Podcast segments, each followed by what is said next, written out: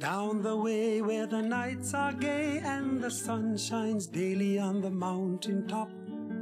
I took a trip on a sailing ship, and when I reached Jamaica, I made a stop. But I'm sad to say I'm on my way. Won't be back for many a day. My heart is down, my head is turning around. I had to leave a little girl in Kingston Town.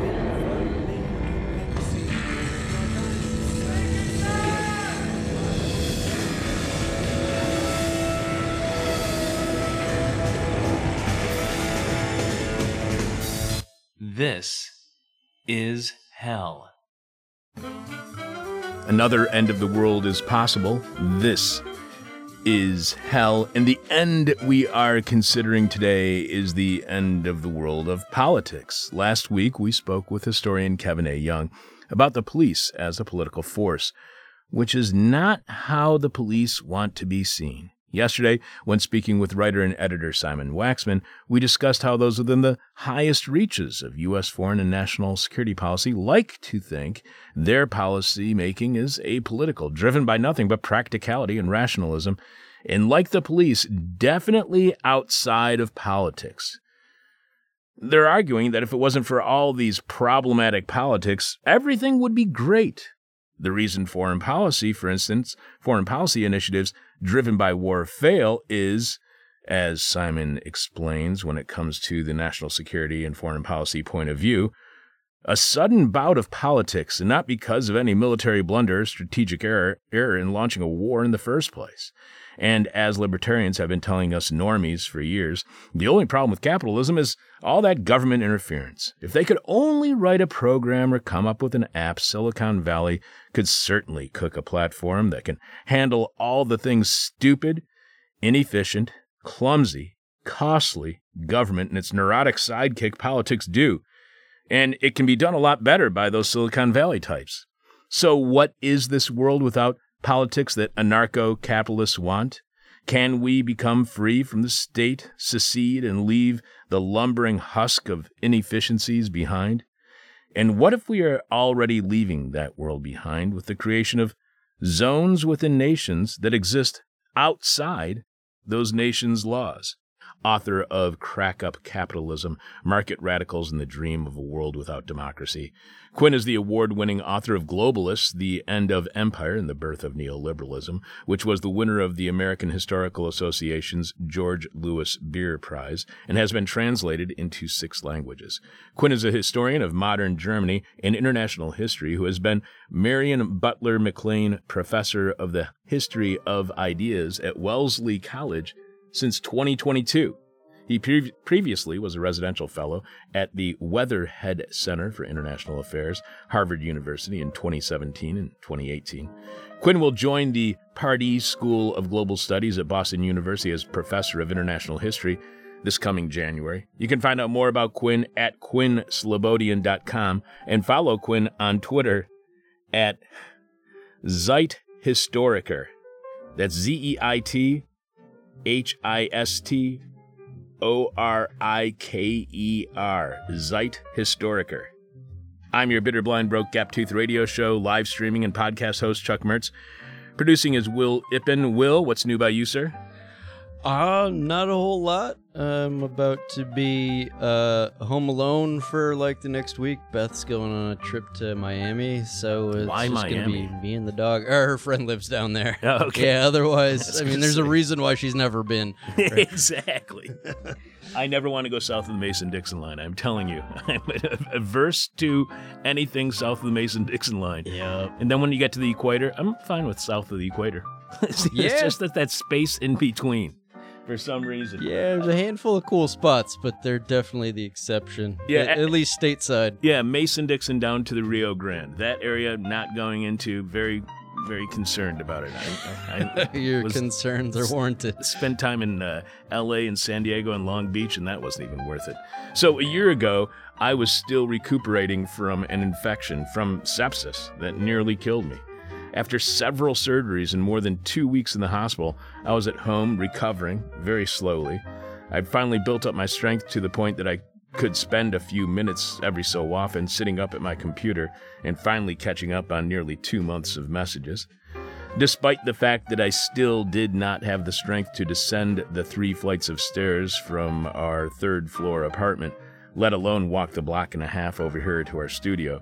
I was already trying to plan a date to return to the show. However, while I was not here doing This Is Hell, our producers were. Alexander Jerry, Sebastian Vupper, Lindsay Gorey, and Dan Hill were here hosting in my stead while playing interviews from our 26 year archive of conversations dating, dating way back to 1996.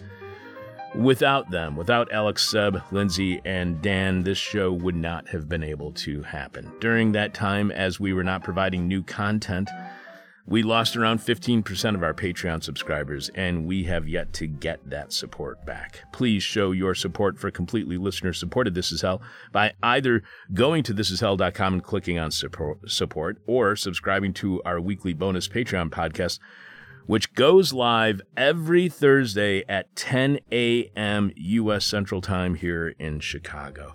Will, please remind us what is this week's question from hell for our listening audience? This week's question from hell is What's a disaster that would make you happier than Elon Musk's rocket exploding? What's a disaster that will make you happier than Elon Musk's rocket exploding? The person with our favorite answer to this week's question from hell wins your choice of whatever This Is Hell swag you want. There's the This Is Hell t shirt, the tote bag, the face covering, the face mask, the coffee mug, the trucker's cap, the winter beanie, or toque if you prefer, as well as the This Is Hell Guide to the 21st Century flash drive featuring dozens of interviews from the 2000s. You can check out all of our stuff right now by going over to thisishell.com and again clicking on support. You can leave your answer to this week's question from hell at our Facebook page, facebook.com slash thisishellradio, or you can direct message it to us via Twitter at thisishellradio, or you can email chuck at thisishell.com. If you're on Discord, you can leave your response there, and if you are a Patreon patron, we also have a place at our Patreon page where you can leave your answer to this week's question from Hal. But we must have your answer by the end of today's show when we are announcing this week's winner following Jeff Dorchen in the Moment of Truth. Will, what's Jeff doing during the Moment of Truth this week? Jeff talks up the half ass ethos. the half-ass ethos. I like that. It's completely different from the CYA ethos. Exactly. And the whole ass ethos. exactly. Unbelievably, summer is right around the corner. You know how I know it's summer that summer's upon us. Last weekend, I realized we are only three months out from our annual This Is How listener appreciation and anniversary party and art show. This is art, and this year we are celebrating our 27th year on air at WNUR FM. Chicago's sound experiment, where we started broadcasting way back in 1996 and began streaming and podcasting to the entire world back in 2001, four days after 9 11. We're now on a second outlet here in the Chicago area, as well as stations in Winnipeg, Moscow, Idaho, that is, and in London in the UK. Just or just join us. Join us. Join us in celebrating 27 years on air on Saturday, July 22nd, beginning at 3 p.m. at the bar downstairs from where I'm sitting right now, Cary's Lounge.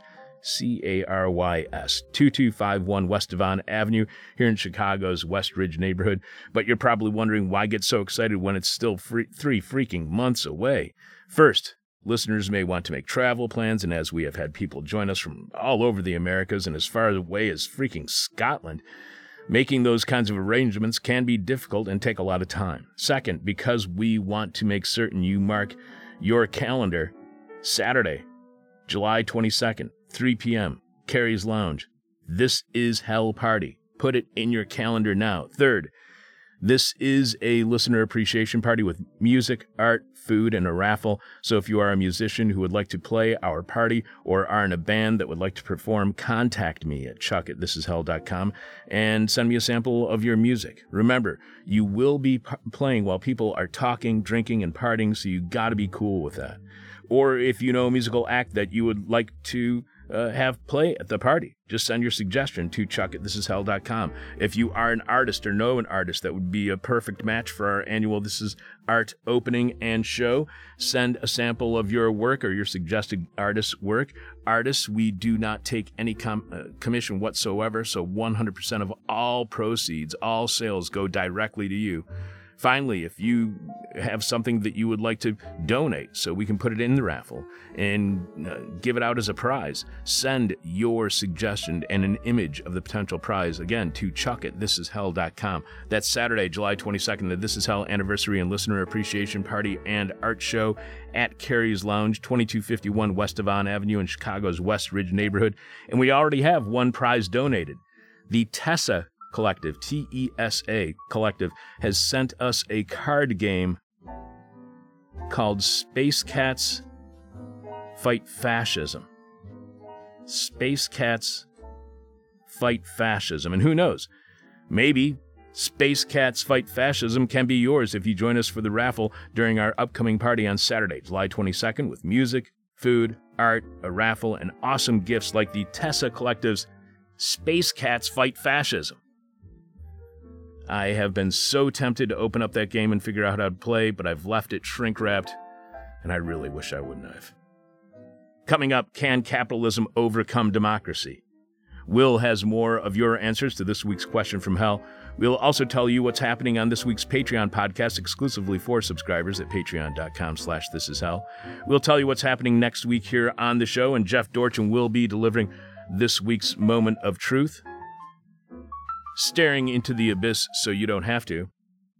This is hell and the abyss we are staring into today is the belief that we can all shed off the burdens of the state and move into our new crypto future of nothing but capital dictating our existence, while this brave new world ruled by the market offers us the freedom the state and democracy could never provide. Or not. Mostly not. Joining us is historian Quinn Slobodian, author of Crack Up Capitalism, Market Radicals, and The Dream of a World Without Democracy. Welcome to This Is Hell, Quinn. Good to be back. Thank you so much for being back on our show. You write that in 2009, the then 41 year old venture capitalist Peter Thiel, having made a small fortune by founding PayPal and investing early in Facebook, he had just taken a huge hit in the financial crisis the year before. He now had one thing on his mind how to escape from the tax collecting democratic state. You then quote Thiel writing, I no longer believe that freedom and democracy are compatible. The great task for libertarians is to find an escape from politics in all its forms. What do you think Thiel believes is a world that is absent politics? What would such a world lo- look like in his fantasy?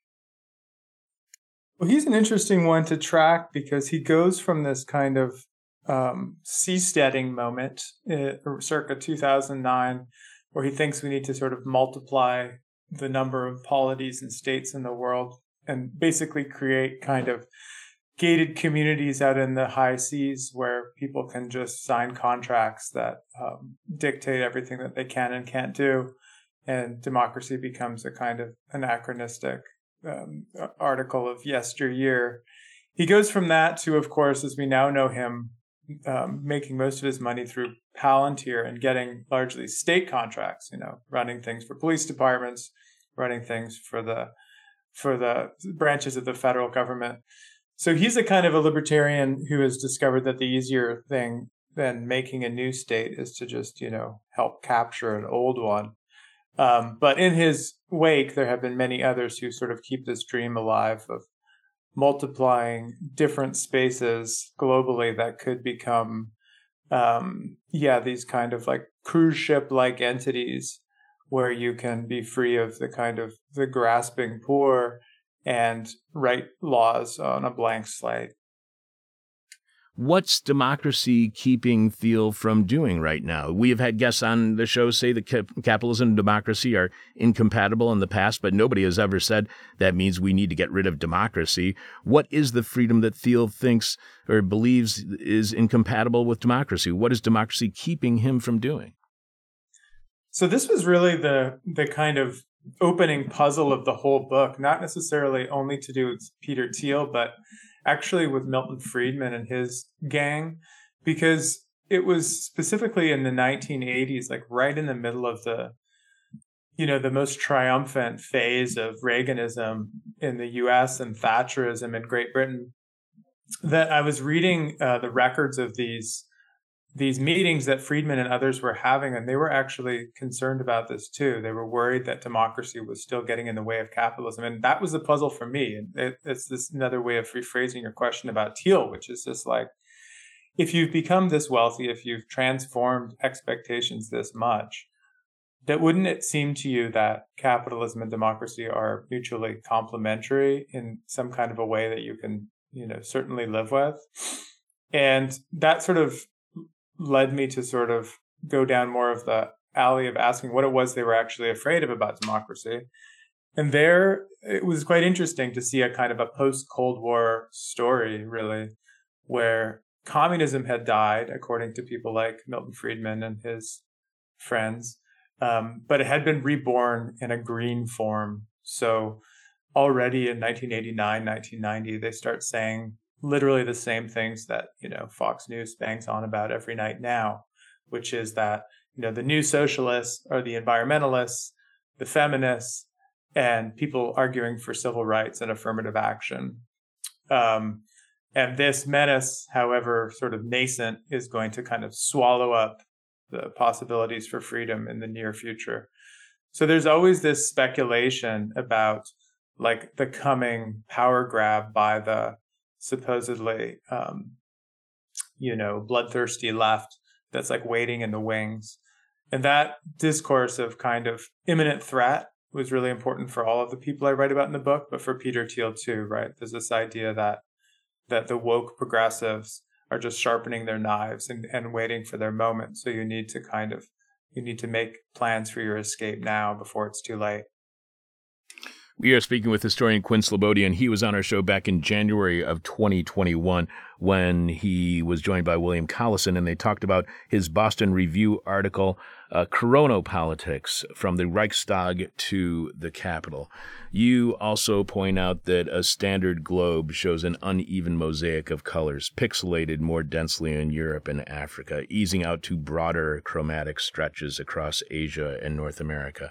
This is a fami- familiar uh, vision of the world, the one that we have been taught since grade school, the one that Thiel was referring to, each patch of land with its own flag, its own anthem, its own national costume and cuisine. The opening parade of the o- uh, Olympic Games performs this version of the globe every couple of years, reassuring us that it is a small world after all what does the opening ceremony of the Olympics, what does that view of the world must lead, mislead us into? How does a globe affect the way uh, that we misunderstand our world? Well, this is, you know, something that I've thought a lot about sort of ever since I was a child, really. As a child, I was really obsessed with atlases and flags and maps. And, you know, I created like a little notebook where I where I drew out the flags myself and made notes about, you know, population size, like just real strong, like nerd childhood stuff. Um, and into my adulthood, I think I still thought about the world primarily that way, as a, a you know organized according to the political categories of nation states.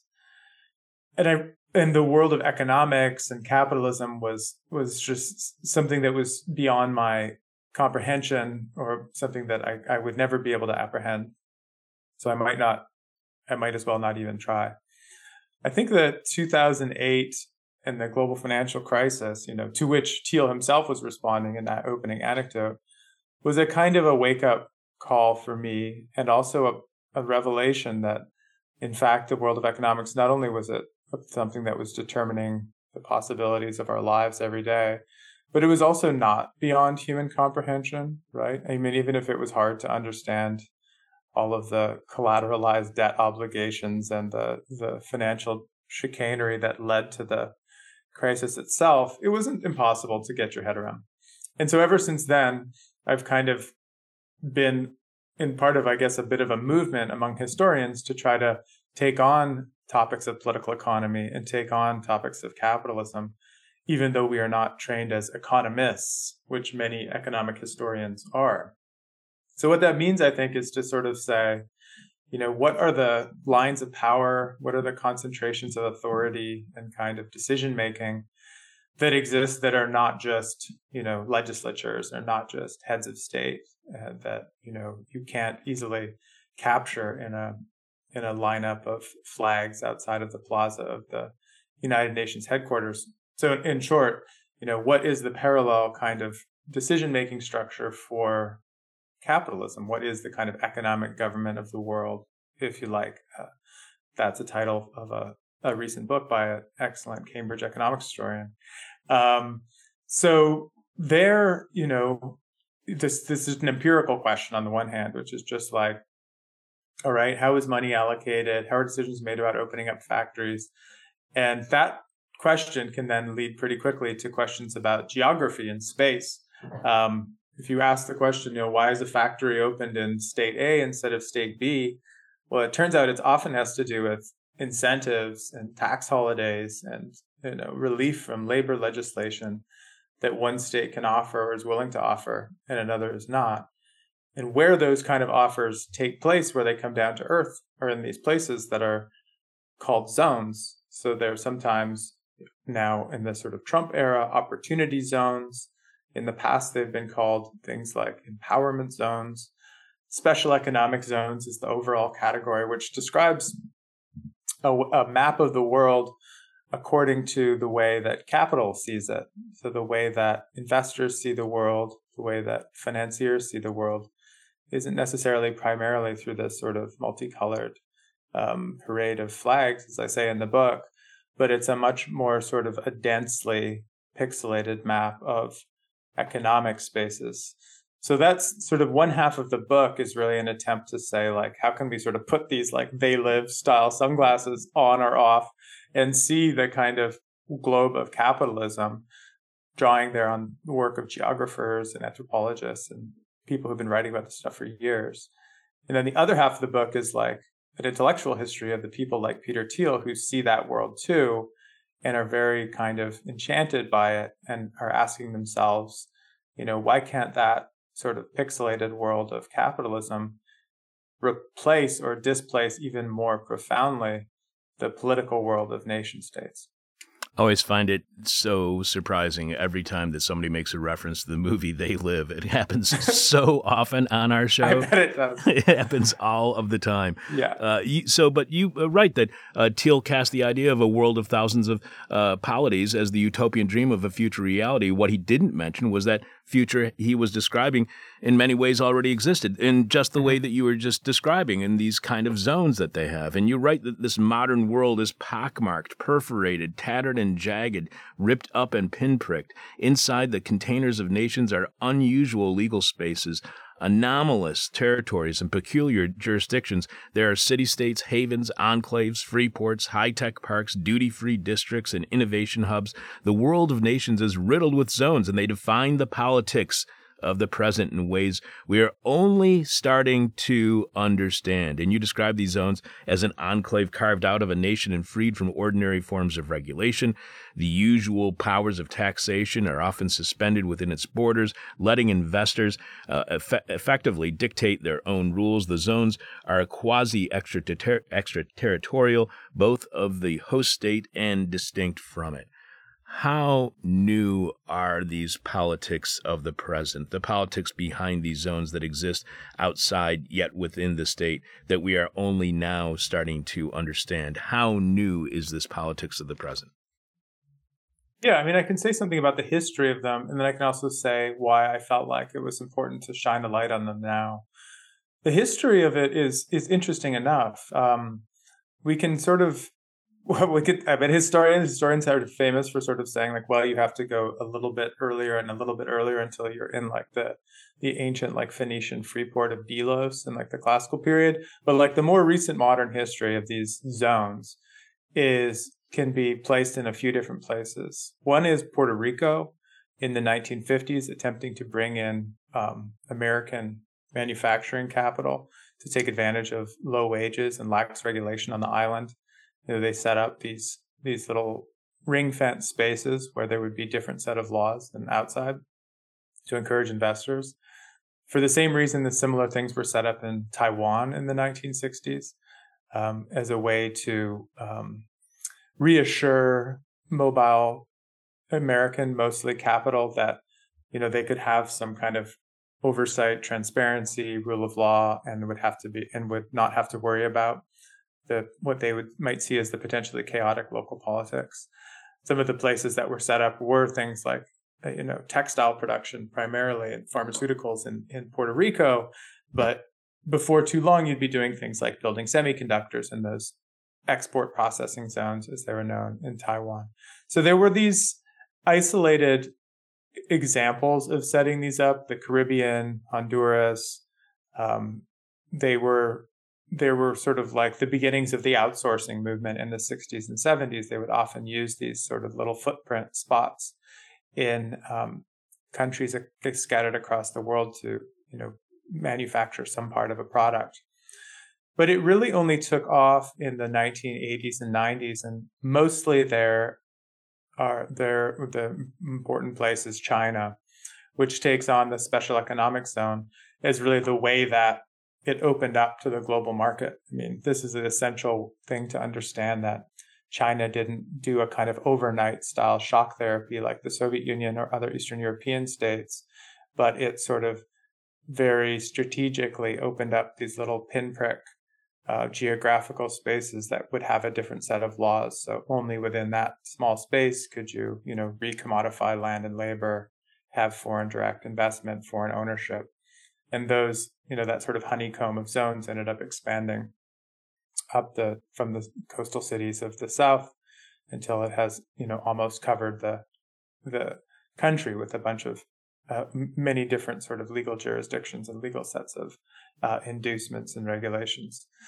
So that since then has become the great success story, and countries across, especially sub-Saharan Africa and Latin America, constantly trying to figure out how they can emulate the Chinese model and have a new Shenzhen or a new Hong Kong of their own. That seems like you know not that connected to the politics of the recent past, except maybe as kind of empirical question of like, well, how has development happened recently in recent decades? But the reason why I found it worthwhile to sort of bring into the public conversation now is these debates that people have been having about the end of democracy or the death of democracy, especially since 2016, right? With the unpleasant to many people victories of Brexit in the UK and Trump in the United States and a series of right wing parties across Eastern and Western Europe, people were talking about democracy being in peril. And usually, when they were doing that, I found they were having the conversation as if democracy just sort of lived and died in the space of politics alone, and especially in you know party politics. You know, so why was democracy dying? Well, populists were stirring up anger in the popular classes, and you know, switching the creating a sea change at the ballot box. But for me, when I look at these zones, in which which are kind of laboratories for capitalism without democracy in many cases, in most cases, part of the reason why democracy is in peril or democracy is in danger is because the best examples of sort of economic success across the last few decades have been all of these little kind of jurisdictions and territories. And whether you think about Singapore or Dubai in these terms as well. These were being held up as examples, not just by sort of wild eyed rightists, but, you know, the Labour Party in the UK was equally interested in Singapore as the Conservative Party was. Um, Dubai, the light of Dubai shines very bright in the world's capitals is something that people should emulate. So democracy was in trouble partially because everyone is trying to imitate these non-democratic authoritarian versions of capitalism in their own way. And bringing that kind of global perspective into the conversation for me just kind of shifted the emphasis away from just, you know, democracy is um, in danger because populists have decided to stir up the masses. It seems to me you could look at the level of kind of elite emulation and capitalist um, sort of policy models that have sort of gone viral and moved around the world um, and find sort of the roots just as much there of things that we should be concerned about. So, why are we only starting to understand these zones now? Why are we only having attention brought to them now if they have been around for a while? Is the media, for instance, ignoring these zones? Well, I mean, I think sometimes they get hived off into like what seems like a really arcane and often quite boring and sort of wonkish category of just policy talk. So in, in development circles, for example, you know, these special economic zones have been discussed for forever, for decades, but you know, th- there's a there's a kind of a soporific or kind of stultifying thing about the the idea of a special economic zone that just sounds like a kind of it just sounds like a boring label that bureaucrats put on things. But especially in the UK, I mean, this book has gotten most pickup in Britain, and for very good reason, because the current government under Rishi Sunak and the one before him, the very short lived government of Liz Truss, was really fixated on this idea of bringing back growth to Britain by creating a bunch of these zones. Um, they call them free ports in some cases, investment zones in others. But I tell the whole genealogy of this in the book. It dates back to the late 1970s, and it's about kind of a fascination with rising East Asia. A fascination with Asian tiger economies like Taiwan, South Korea, Singapore, and Hong Kong. And it's a, it's a belief that sort of Western capitalism is moribund. It's it's on its way out. It's in decline. It's sclerotic partially because there's too much democracy. There's too many veto points, too many interest groups. Everyone's trying to capture the state for their own their own interests. And this fascination with the kind of juggernauts of these tiny places like Singapore since the 70s is something that was really infectious and perhaps is only like, you know, really touching down or hitting the popular consciousness in a place like Britain after their departure from the European Union. So it's it's it strikes me that it like many things, you know, back to the they live sunglasses metaphor, you know, if you don't have the glasses, then you're not going to see the sort of everyday practices of capitalism as something that we should think of as political and not just as economic. The this some of the kind of wild-eyed the more wild-eyed libertarian types in my book who are imagining these um, you know, what would probably be to you or I dystopias, but to them are utopias, where, you know, representative government has been eliminated altogether and everything would be organized along a logic of contract and arbitration insurance. They can seem really um, far fetched speculations, but the way I see it is like, you know, we go about our lives every day interacting with other people largely through economic means. Like we are live lives that are mediated by money more than you know by um, ballots. We you know we are meshed in contracts and contracts obligations, um, debts. We spend money on this or that. We exercise our will that way. So for them, the leap is not that far. We already live, you know, highly commodified lives. We live through the market and they're just saying like well what if we just push that one step farther? And that move is much easier for them than it is for you know socialists like myself to try to imagine a completely decommodified world which re- would require like walking back all of those things that we interact with every day and rethinking them all together. So part of the book was like it's kind of a bit of a um, a trick I suppose I'm playing with in the book, which is to sort of always with one hand be showing these as sort of fantasies or kind of fever dreams of market radicals, as I call them in the book. But then with the other hand, showing that in fact the world that they're speculating about isn't as far from our own as we might like to think it is. So, do you think de- democracy is more defined by the ledgers of capitalism than it is defined by votes at the ballot box? Well, I mean, you know, I think these things exist in in uneasy tension and, and always have. I think that the we the best way that historians kind of think about it is that there are like there's moments in time where there's kind of new settlements between popular sovereignty and the kind of needs of capitalism and the you know the settlement that existed in the lifetimes of our parents and our grandparents was one that you know allocated a lot more of the profit share to workers. And in turn workers gave kind of labor peace and and gave kind of consensus to the parties in power. As that that settlement transforms i think that you know the balance is shifted towards the powers of capital and away from that the that of everyday people through like a series of often quite blatant legal decisions, including, of course, like Citizens United and all the way down. I think the the latest um, series of of revelations about about what could probably just best be called the corruption of Supreme Court justices like Clarence Thomas and Neil Gorsuch, and the kind of shamelessness with which that that's been so far defended or treated, suggests to me that you know we're entered a kind of moment of settlement in the United States where capitalism doesn't feel the need to apologize that much for itself in the face of democracy. And that's the thing that concerns me is that kind of the the that sort of shamelessness or the lack of accountability um, which you know always threatens to become the kind of dominant mood.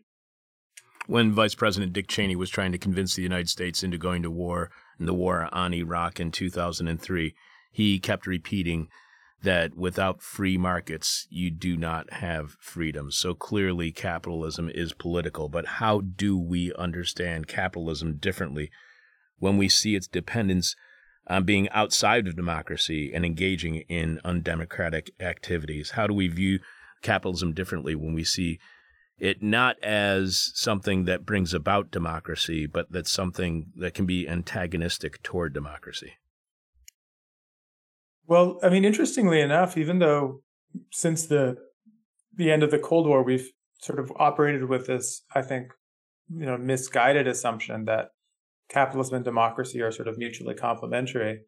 For much of history, when political philosophers have thought about this, they've thought something very different. I mean, someone like Joseph Schumpeter, for example, didn't think that capitalism and democracy could coexist. He assumed that the actual practice of universal suffrage and representative government would lead to um, the corrosion of competitive capitalism because people would become discontent with like the capture of profit by a small number of people. So you get a move towards socialism. So the idea that real democracy would lead to the end of capitalism and socialism is kind of the mainline opinion for the 20th century and, and much of the 19th too. So our idea that there could be like a settlement between the two, or that assumption, is is probably was just a bit of a blip. I mean, I think that the the point of my book as a historian was really to kind of try to revisit this period that by now has gone on for you know 35 years which is the period from the fall of the Berlin Wall to the present, which if you do kind of world history courses or global history courses in high school, let alone college, um, chances are you kind of consider history to have ended still around the time that the Cold War ended. There isn't, we don't really have a narrative yet for like what world history has been like since then, except for uh, this idea that we had an era of globalization and capitalist democracy became the only um, game in town. The point of my book is to kind of question that in two different ways and to suggest at least two different um, different storylines that we should have in mind about the world since the end of the Cold War. One is about the 90s being not just a period of like seamless integration and kind of um, kumbaya, Coca Cola, you know, globalization where everyone held hands and joined forces under the sign of the market. In fact, the 90s were a huge time of political fragmentation. There were all kinds of secessions and crackups and um, civil wars, dissolutions of, of large states into smaller states. And we should think about the 90s that way as much as we think about it as a, ter- a time of integration. And then I'm glad that you mentioned Cheney because I think we're only starting now to historicize what the the the sort of political effects were of the American decision to invade and occupy Iraq in 2003 because I think that really furthered the sense that sovereignty was up for grabs. It was something that could be revised. It was potentially quite literally up for sale. I mean, the the the the contracts that were handed directly out to um, Cheney's associates and you know former employees, places like Halliburton and Bechtel, were just an especially crass example of the way that the sort of imperatives of capitalism were subordinate to those of any Wilsonian even ideas of self-determination. Um, the book that has a kind of through line in it, which is that these libertarian fantasies of state making and and exit are sort of can't be taken out of this context. So I really think that when Peter Thiel is sitting there in San Francisco in 2009, saying that he wants to um, exit the nation state and create a new nation state, that statement would not be made without the fact that America was doing something very similar at that very moment in Iraq. Right? They were doing failed uh, and catastrophic versions of nation building which led people with money and means and influence to wonder, well, why can't we do the same thing ourselves? Why can't Silicon Valley do a better version of Iraq? And in some cases, the people that I write about in the book were making the comparison directly. Paul Romer, the now Nobel Prize winning Stanford economist, then at Stanford, was quite open that when he proposed these things called charter cities, which meant that countries would give up part of their territory and let a foreign country oversee it, uh, which I call Silicon Valley colonialism, in the title of that chapter.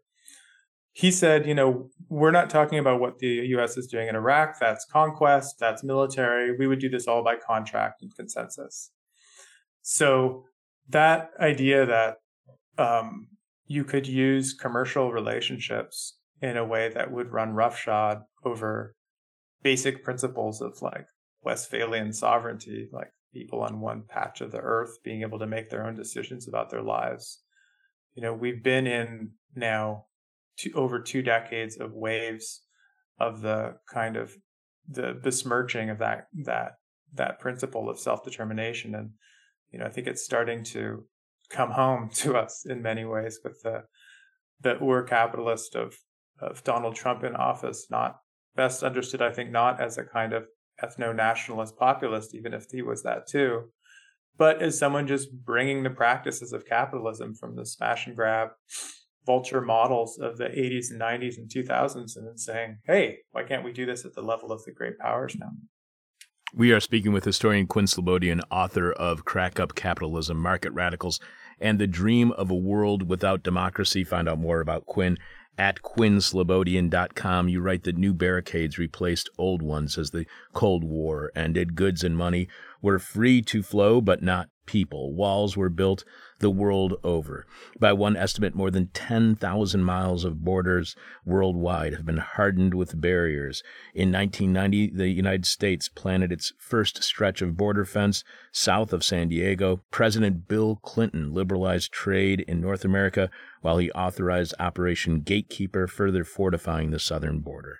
So the wall came down and the walls went back up.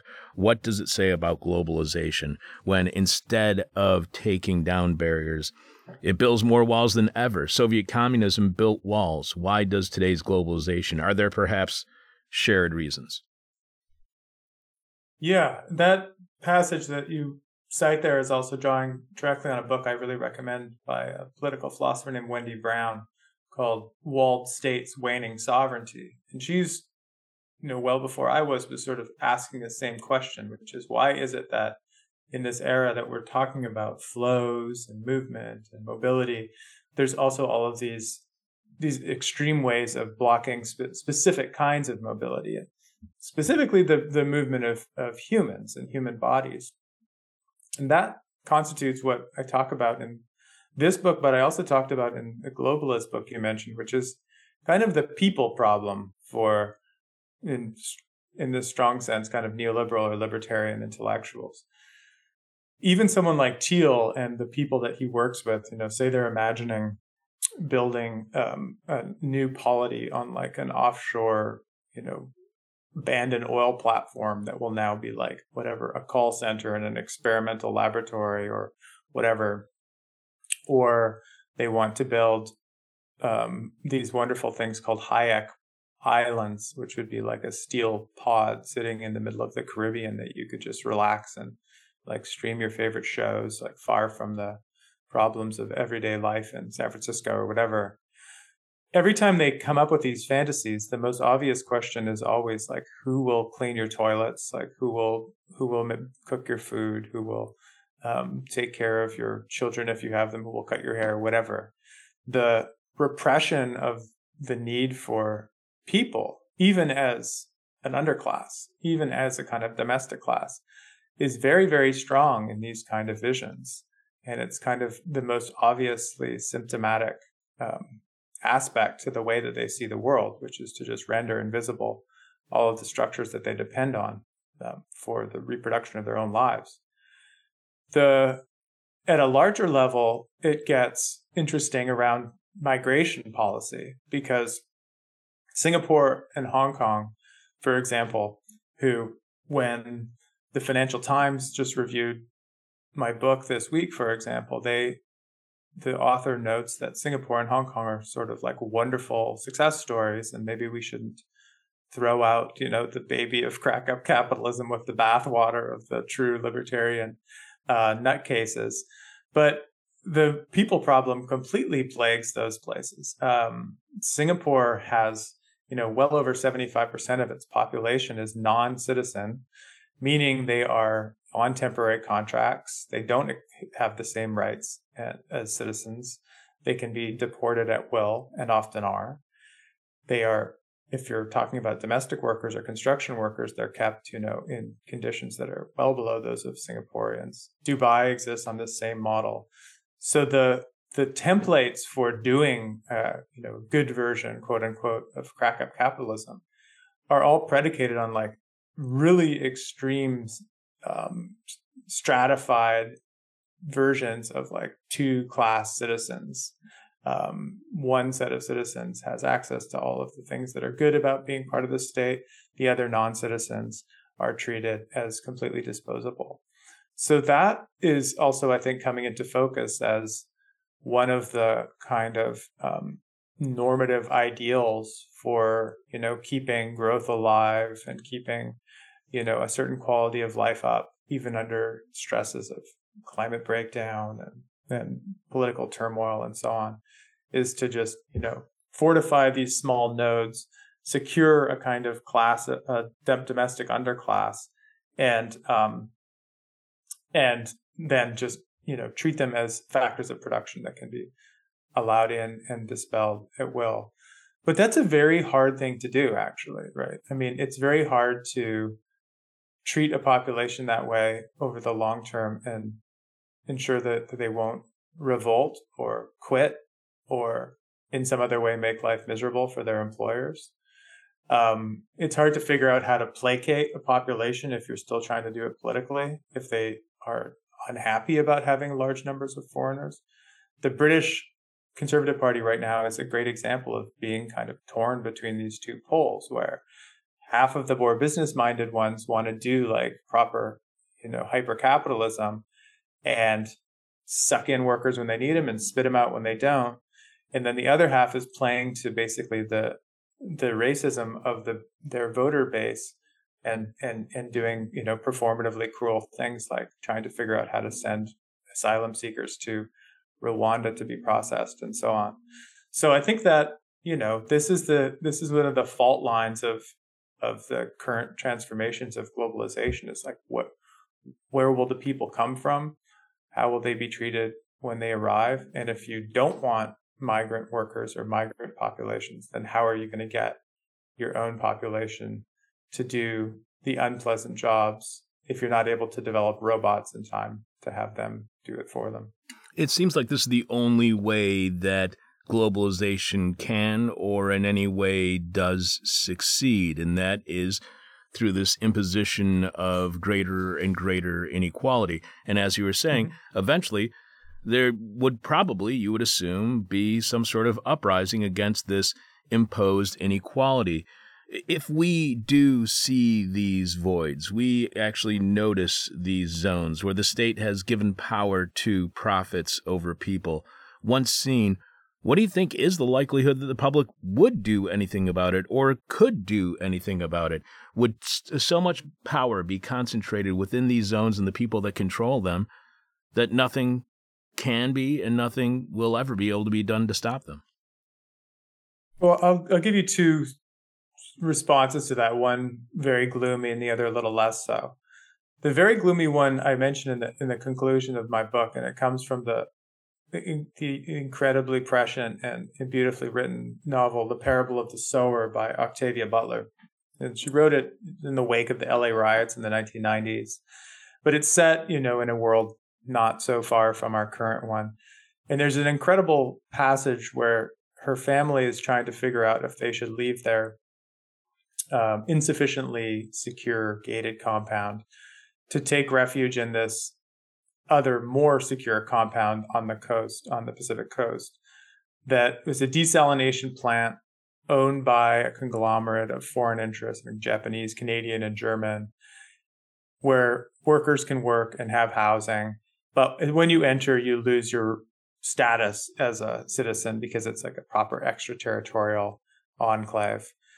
And she's talking about this, the main character is talking about it with her um, family, and she reflects that this sounds a lot like the the stories that she'd read about in science fiction novels that that she remembered had always had this sort of setup of a company town with the protagonist who's trapped in there and then you know through heroism and bravery manages to overthrow the leaders of the of the sovereign corporation.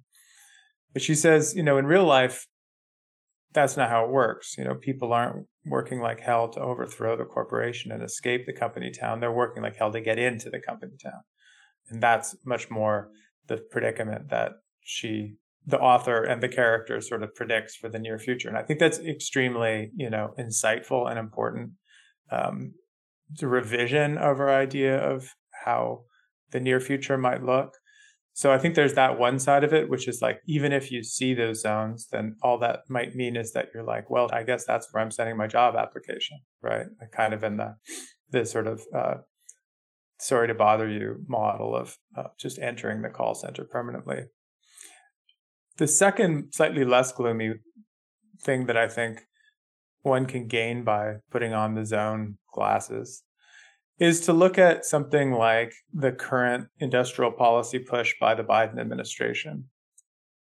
So there's been a lot of talk from people on the left, sort of political economists, watching something like the IRA, the Inflation Reduction Act, or the CHIPS Act, and asking whether or not these are things that one should get behind and cheerlead, or if they're just sort of handovers to, um, you know, asset managers and financial intermediaries? Is this just going to profit BlackRock more than it's going to profit anyone else? And what you would fi- you will find is that eventually that big bill that's passed with all of its money, you know, it touches down to earth.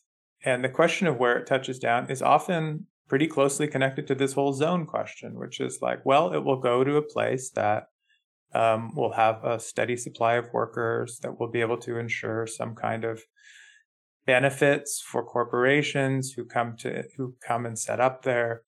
So there will be even in an attempt to kind of change the settlement between capitalism and democracy, it's still likely that we will be doing so within a kind of again patchwork geography of differentiated zones. And that doesn't necessarily have to be um, a deal breaker, so to speak. Right? I think I think we can we can see the recuperation of the idea of like a fractured legal landscape is just a working necessity as long as it's filled with like a different set of imperatives and a different set of incentives than what had existed before. So I think both our bad future and our good future will incorporate this world of zones. It's just a question of, you know, how will, will this will the zones work for us or will we work for them?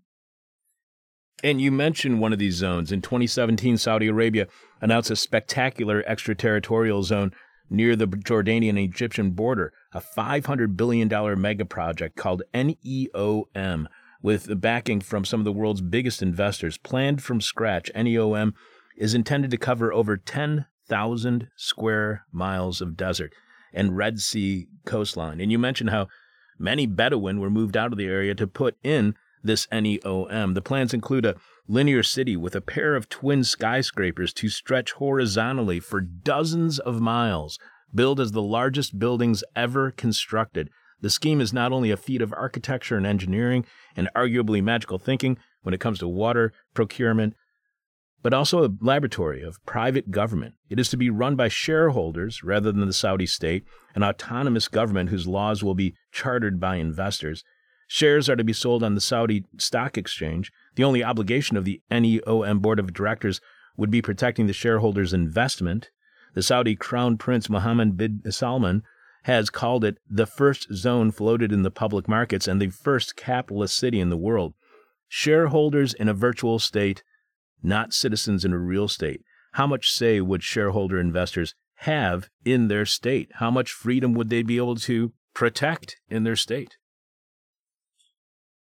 Yeah, well, that's a good question. I mean, so this this thing, which you know they pronounce it neom, is I think a perfect example of the dynamic that also we're trying to get at here, and that maybe in a way Octavia Butler saw more clearly than others. It's huge. It's ongoing. It's only ballooning in size since I, you know, put those words to paper and it printed got printed a few months ago. It's a big push by Saudi Arabia, ironically, to like pivot away from purely an oil extraction economy, right? And they're, so they're selling all of this as like super sustainable and green and ecological and so on. And it's an attempt to kind of do a Dubai, right? Set up an economy more on offering services offshore and sites for real estate speculation than just things you're taking out of the ground. The reason why I think it captures the dynamic well is it's kind of a global joke, right? I mean, this Neom, it mostly just gets mentioned in kind of like, are you kidding me? Kind of uh, editorials or like, you know, MBS builds dystopian wonderland in the desert kind of a thing. And yet, there's so much money going through this that huge numbers of people are getting contracts somehow for it, right? I mean, I literally spoke to someone the other day who said, you know, they're working on something for uh, Oxfam, a nonprofit, and they're also working on something for Neom because the money is flowing around. And if you can make like a lens flare prospectus or like a short film or sketch out some imaginary, you know, vertical agriculture facilities for this probably will never exist linear city that will stretch across the Saudi desert, then you could simultaneously laugh at the grandiosity and hubris of MBS and still depend on, you know, his paycheck to pay your next uh, rent bill. So I think that that the fact that money is so extraordinarily concentrated in the hands of people with such impoverished visions of what human life could look like is itself part of the kind of is the hell it's part of the hellish nature of our present right? And the fact that they're you know filtering their visions of the future through these subnational privatized zone like spaces only sort of tells us that we can we can like disenchant them and laugh at them and even you know like walk around with our they live sunglasses on all day but in the end, if they're the ones, you know, with the resources, then we may nonetheless find ourselves like, you know, sucked into the kind of undertow of the worlds that they're creating.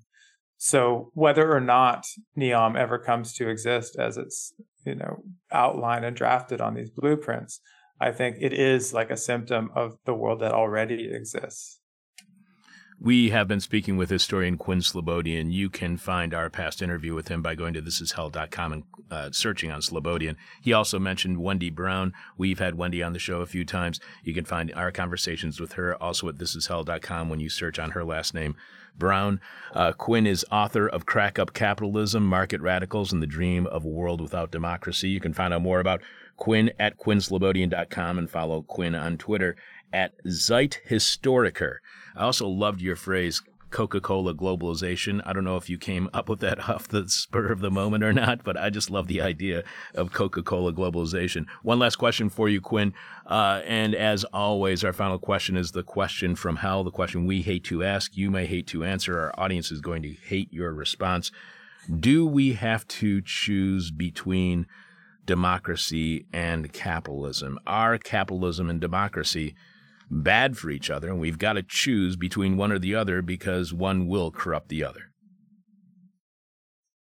I think we do have to choose between them, and I think we can. I mean, it's it wasn't so long ago in this country that people talked about economic democracy as something that would involve, you know, full expropriation of the means of production and a movement towards a socialist world and a socialist economy. I don't think that that dream has been discredited I don't think that it's dead, and I think that that's still a kind of decommodified future we should all be working for.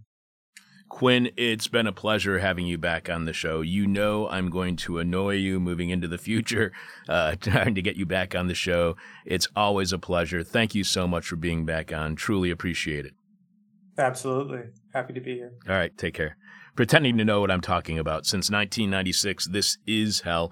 If what you just heard from Quinn on cryptonauts being scammed into believing they could ever leave the state behind, if that was still as frightening to you as it was to me, and most importantly, you learned something from our talk with Quinn Slobodian, show your support by becoming a subscriber to our weekly bonus Patreon podcast, which goes live on Thursdays at 10 a.m. Chicago time and is podcast shortly after at patreon.com slash this is hell. Or you can show your support for a completely listener-supported This Is Hell by visiting thisishell.com and clicking on support. Will, please remind us what is this week's question from hell and tell us how our listeners are responding so far. This week's question from hell is what's a disaster that would make you happier than Elon Musk's rocket exploding? On Facebook. We have uh, a number of responses. Uh, Carlos C says uh, Chuck filling in Tucker Carlson's spot. Chuck filling in Tucker Carlson's spot. I could use the cash. Uh, the people want it, apparently. uh, Curly B Photography says a disaster that takes Fox News off the hair permanently, off the air permanently everywhere.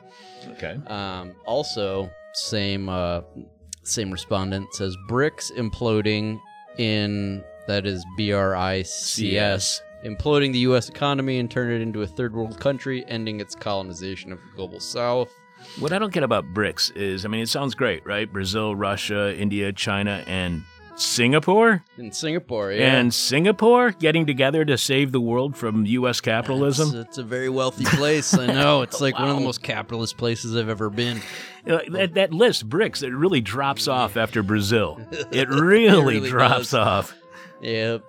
Um, Scott P. Uh, ugh, bovine diarrhea epidemic at the RNC. Yikes. Yikes. Yikes. That's a little specific. Kelly H. says phones hijacked predictive text takes over. Can't turn off monkey head filter ever.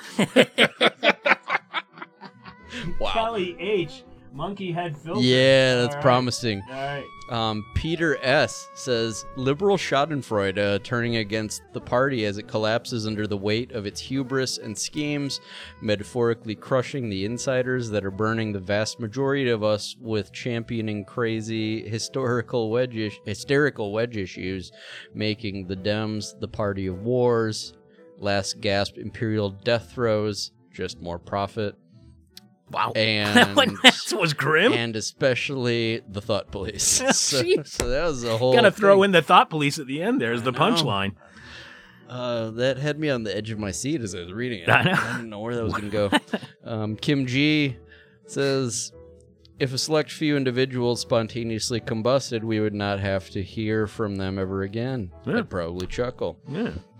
Sounds e- good. Elon Musk getting swallowed by a black hole and coming out the other end in a million different pieces that can't be put back together again is what Jennifer S. Uh, has to say about the question. I like that one. Um, Carly H. says Bezos and Musk declaring to deciding to race their respective rockets, but a critical error causes their rockets to crash into each other and then the ExxonMobil headquarters. Wow, who's that? That is Carly H. All right, Carly H. Some strong responses. Yeah. Aaron D says for Tesla to shrink to nothingness as GM, Ford, Toyota, Kia, and VW come to full strength as EV producers. Remember Studebakers? Yes. Um, Andy B says the entire world wakes up one morning with the immovable realization that cryptocurrency is just plain silly. here, here, Andy. Man. Um, on Twitter, um, Jamie K says to the question, What's a disaster that would make you happier than Elon Musk's rocket exploding? He said, or they say, capitalism's inevitable collapse? All right. Question mark. sure. And at Eat Farts 69, friend of the show, says Walter Peck opening the ecto containment system. Okay. That a Ghostbusters Yeah, I joke? think that is a Ghostbusters. I think that is. all right. Okay, all right Well, that's, that's it. And then uh, we have one response on Discord. Uh, Cosmic Mantis says, I think the answer is in the question. All right, then. So, the person with our favorite answer to this week's question, well, you win your choice of This Is Hell stuff. And uh, we will be announcing the winner after Jeff Dorchen The Moment of Truth, which is coming up in just a couple of moments. Will, what's Jeff talking about again on uh, The Moment of Truth? Jeff talks up the half ass ethos. Keeping it real, real deep in debt since 1996. This is hell. And if you want to help us climb out of that debt, you can subscribe to our Patreon podcast at patreon.com slash this is hell. Become a subscriber to This Is Hell on Patreon at patreon.com slash this is hell and get exclusive access to our weekly Thursday Patreon podcast, which streams live or goes live every Thursday at 10 a.m. at patreon.com slash this is hell. This week on Patreon, Sanctuary. Sounds great, especially if you are the victim of abuse. Safe place to hang, chill, get your head together, free from the hell around us. Sounds like a nice place to go if you are fleeing a war or the enforcement of an unjust law.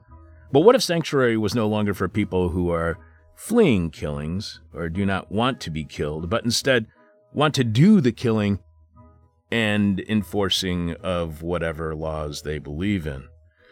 What you've never heard of the Second Amendment sanctuary cities? You haven't heard of these yet? They're also the Second Amendment sanctuary counties because they're generally in rural areas. Well, they are a real thing and the front line in the current culture war, and they're apparently armed with gas powered lawnmowers and leaf blowers, which are all the culture war's most recent weapons du jour. Also on Patreon, I did not remember somebody bringing war crimes charges against U.S. General Tommy Franks just a little over a month after the 2003 war in Iraq began.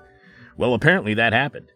And we talked to the person representing the group who was bringing the case, Colette Mollert of the Belgian organization Medicine for the Third World, which at the tam- time was charging Franks with war crimes. As The Guardian reported at the time, Alleged crimes include the failure of U.S. troops to prevent the looting of hospitals in Baghdad after the fall of Saddam Hussein, as well as a shooting incident on a Red Crescent ambulance. Another claim involves the alleged U.S. bombing of a crowded market in Baghdad, which Iraqi officials claimed killed more than 60 people.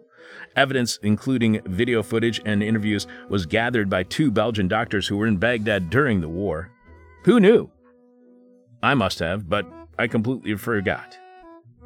So the only way you can hear me talk about sanctuaries of all kinds and learn about war crimes charges brought against U.S. General Tommy Franks 20 years ago is by subscribing to This Is Hell on Patreon at patreon.com slash this is hell. That's patreon.com slash this is hell. Coming up, Jeff with the moment of truth, the rest of your answers to this week's question from hell, and we will be announcing this week's winner. We'll also tell you what's happening on next week's This Is Hell. Live from Hangover Country, this is hell, and I know you have Hefe on the line.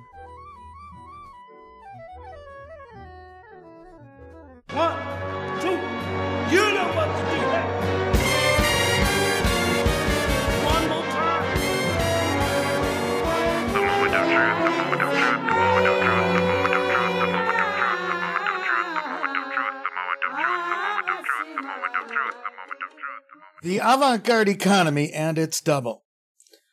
A stairway rises from the floor, one step up, two steps up, three, and so on. Then, at the ninth step, an abrupt end. A final step only eight steps shy of the second floor. The pedestrian stands on the inadequate final step, some five feet off the ground, neither fully on the first floor yet unable to attain the second. What manner of half-assed structure is this? The abortive pedestrian asks. Did the architect fail to calculate the number of steps in the flight of stairs correctly? Did the building contractor run out of lumber at this point? The unfinished stairway is just complete enough for a person to fall from, but insufficient to use for ascending entirely from one floor to another. Picture it the incomplete stairway, standing on its own in a museum gallery or a sculpture garden, for it is, in fact, a work of art. It is an avant garde stairway, refusing to answer the pedestrian's desire, not out of spite, but from the simple instinct to be itself. It owes you no explanation, no more than it owes you its utility. It owes you nothing. It exists in defiance of humanity's petty needs. Does it not remind us of the words of Texas politician Tim Boyd, who resigned as mayor of Colorado City, Texas, after the week long deadly power outage two years ago? In response to frustrated constituents complaining about freezing to death, Boyd wrote, The city and county along with power providers and other services, owes you nothing. A government and a utility service defying the people's calls for something, anything, in exchange for their tax dollars, that is called avant garde government. You can hear or read about that fiasco in my essay from March 4th, 2021, The Quiet Part Out Loud. Are these not the hallmarks of a new aesthetic in the official philosophy of problem solving? Another municipal analog was last week's record storm and flooding in South Florida. Broward County, where Fort Lauderdale is located, got over two feet of rain. This could be due to the trend of global atmospheric warming. Warmer air can hold more moisture, a commonly understood cause for storms dumping unusually destructive amounts of rain. Whatever the reason for the massive amount of water, they're doing something about it in Broward County. The most rainfall in a single day Fort Lauderdale streets are built to manage right now is three inches. 25 or so inches of rain, needless to say, is going to complicate things. Not to worry, however. Fort Lauderdale is on track to improve their ability to move storm water out of the streets of the city. At the end of this current run of design improvements, instead of a mere three inches of storm water, their new system will be able to handle a whole seven inches. Then a 25 inch rain would put them only 18 inches below adequate. If you're going to get your house flooded, better to do it in a city submerged under a mere 18 inches deep instead of 22. That is some avant garde improvement. Ever been on welfare?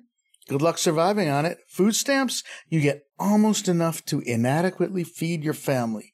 But maybe you're one of those model citizens who has a job and even health insurance. You will often find leave and treatment for illness or accident suffered by you or a family member, or leave for pregnancy to offer insufficient time or services to care for yourself or your loved ones. And of course, public education, public libraries, and most public services are notoriously sardonically underfunded. Even the U.S. military doesn't offer its troops insufficient food. And during the recent wars in the Persian Gulf, private companies pocketed taxpayer dollars rather than supply troops with the vehicles and body armor, facilities, and food they'd been contracted to, to provide. Not stepping up to the job is the model of behavior set by corporations and the government cash cow they own and which lays golden cow pies for them. And they complain that no one wants to work anymore. Look in the mirror, oligarchs. Government is getting the people it deserves. Half measures as official policy are a fascinating behavior, a theatrical way for the stewards of a society, whether elected or self appointed, to resign themselves to incompetence and defeat. We'll surely see many more such absurdist, Pyrrhic gestures worldwide as coastlines submerge, forests burn, mass shootings escalate, famines and wars drive mass migrations of people, etc. The wildest thing to me is how much effort and expense goes into doing that which is less than meaningful. Even the bread and circuses are half-assed.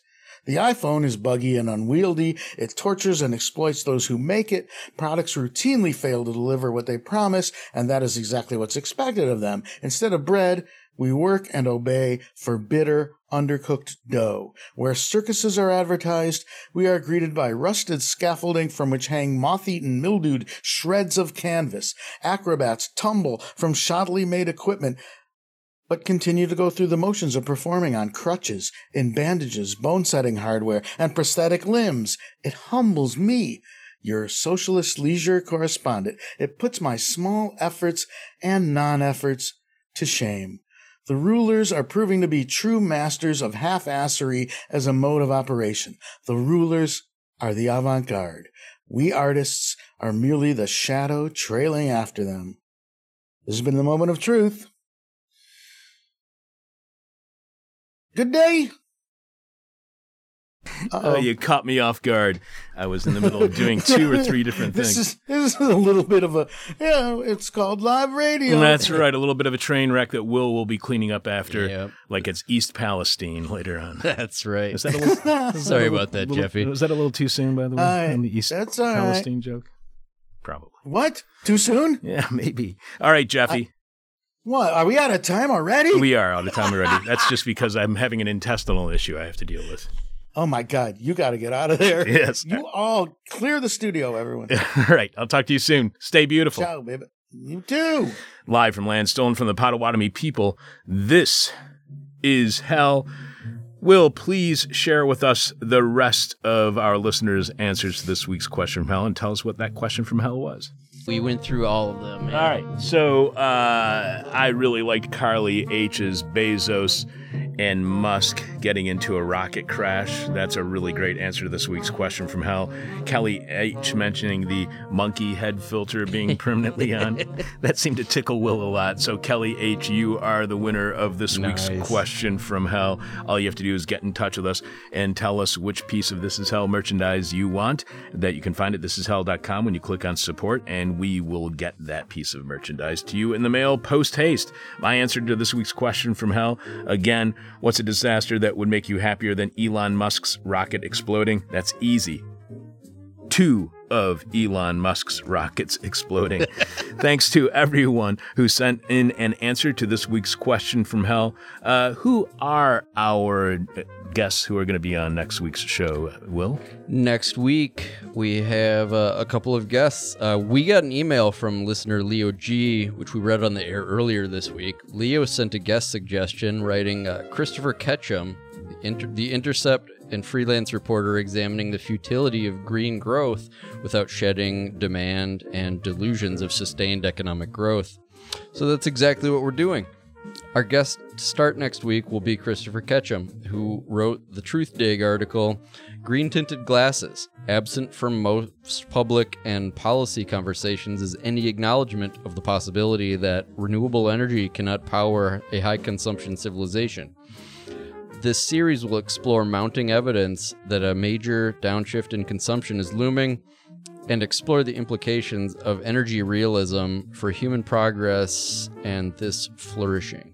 And uh, who else do we have confirmed? And we also have journalist and author uh, Gaiutra Bahadur, who will be on to talk about her Boston Review article, Unmaking Asian Exceptionalism on Violence and the Possibility of Solidarities in America. Gaiutra is the author of Coolie Woman, The Odyssey of Indenture. She's associate. Pres- yeah, it sounds like a big downer. Yeah, it does. Um, she's the associate professor of journalism and English at Rutgers University in Newark. And we are curn- uh, currently awaiting a confirmation from next week's uh, third and final guest. As always, we will have the past inside the present with Sebastian Vupper. This week in Ross- Rotten History from Ronaldo Migaldi. Jeff Dorchen with a moment of truth. A huge thank you to all this week's producers Will Ippen, Dan Kugler, Kat Jaravinen.